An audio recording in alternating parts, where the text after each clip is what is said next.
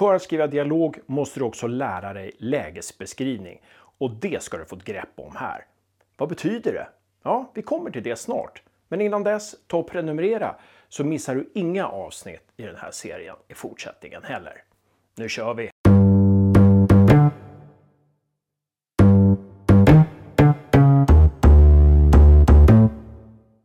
Som jag sagt förut så används dialog när läsaren ska vara med steg för steg.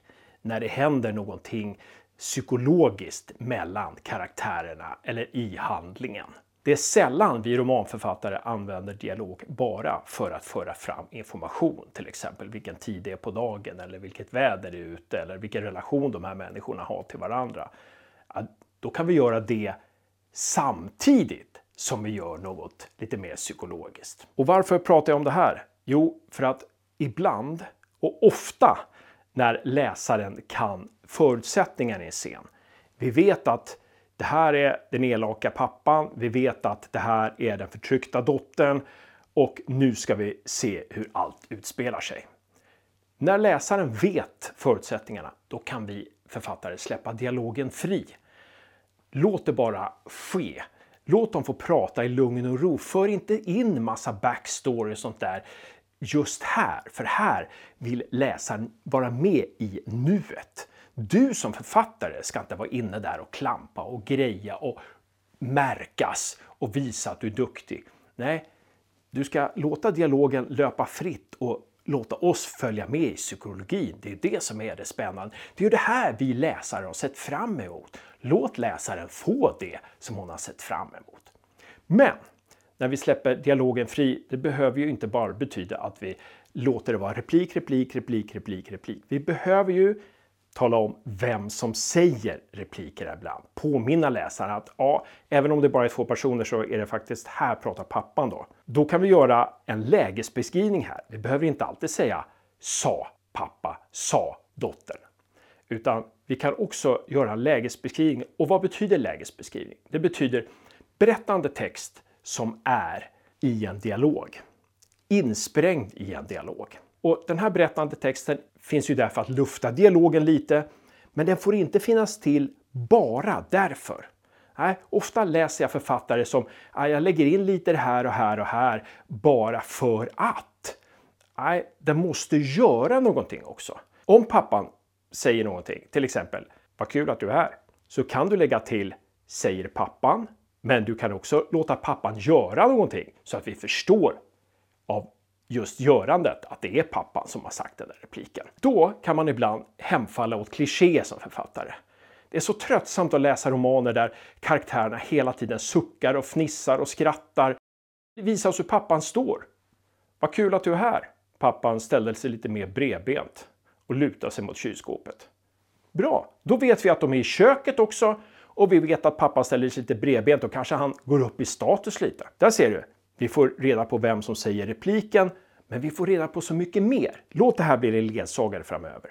Du låter dialogen löpa fritt när läsaren förstår förutsättningarna, men du passar in några lägesbeskrivningar här och där som gör att vi förstår vilket rum det är, vilken status karaktärerna är i, hur de står, hur de sitter, vilket ansiktsuttryck de har, eh, hur de ser ut. Ja, du kan ju fylla på en karaktärs utseende undan för undan.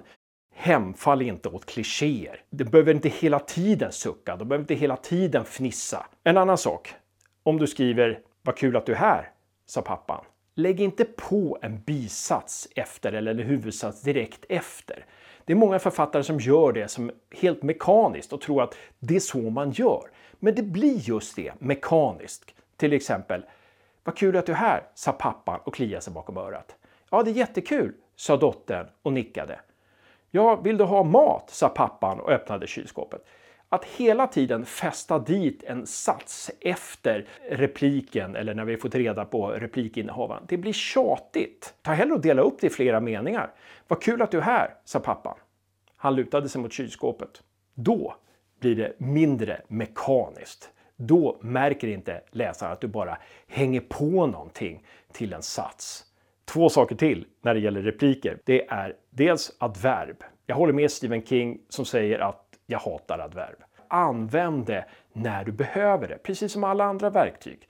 Gör det inte mekaniskt bara för att du gillar att göra det hela tiden. Och vad är ett adverb? Ja, ett adverb beskriver verbet. Till exempel, vad kul att du är här, sa pappan skrattande. Ja, verkligen, sa dottern förnöjsamt. Om du hela tiden fäster på ett sånt här adverb så blir det också mekaniskt. Använd dem när du verkligen behöver det. Jag skulle säga fem gånger i roman.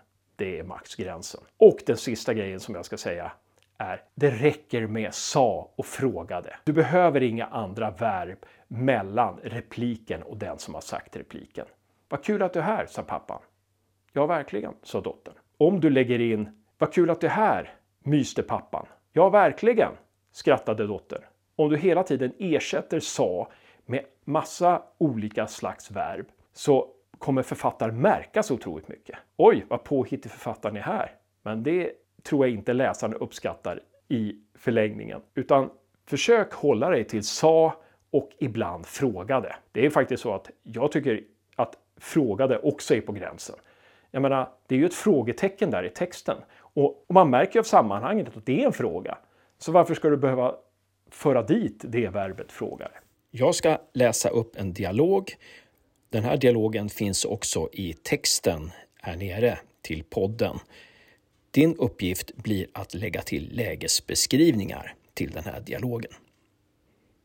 Du kanske ska gå nu? Jaha? Nej, det beror inte på det du sa. Du är så lättstött. Jag ska upp tidigt imorgon.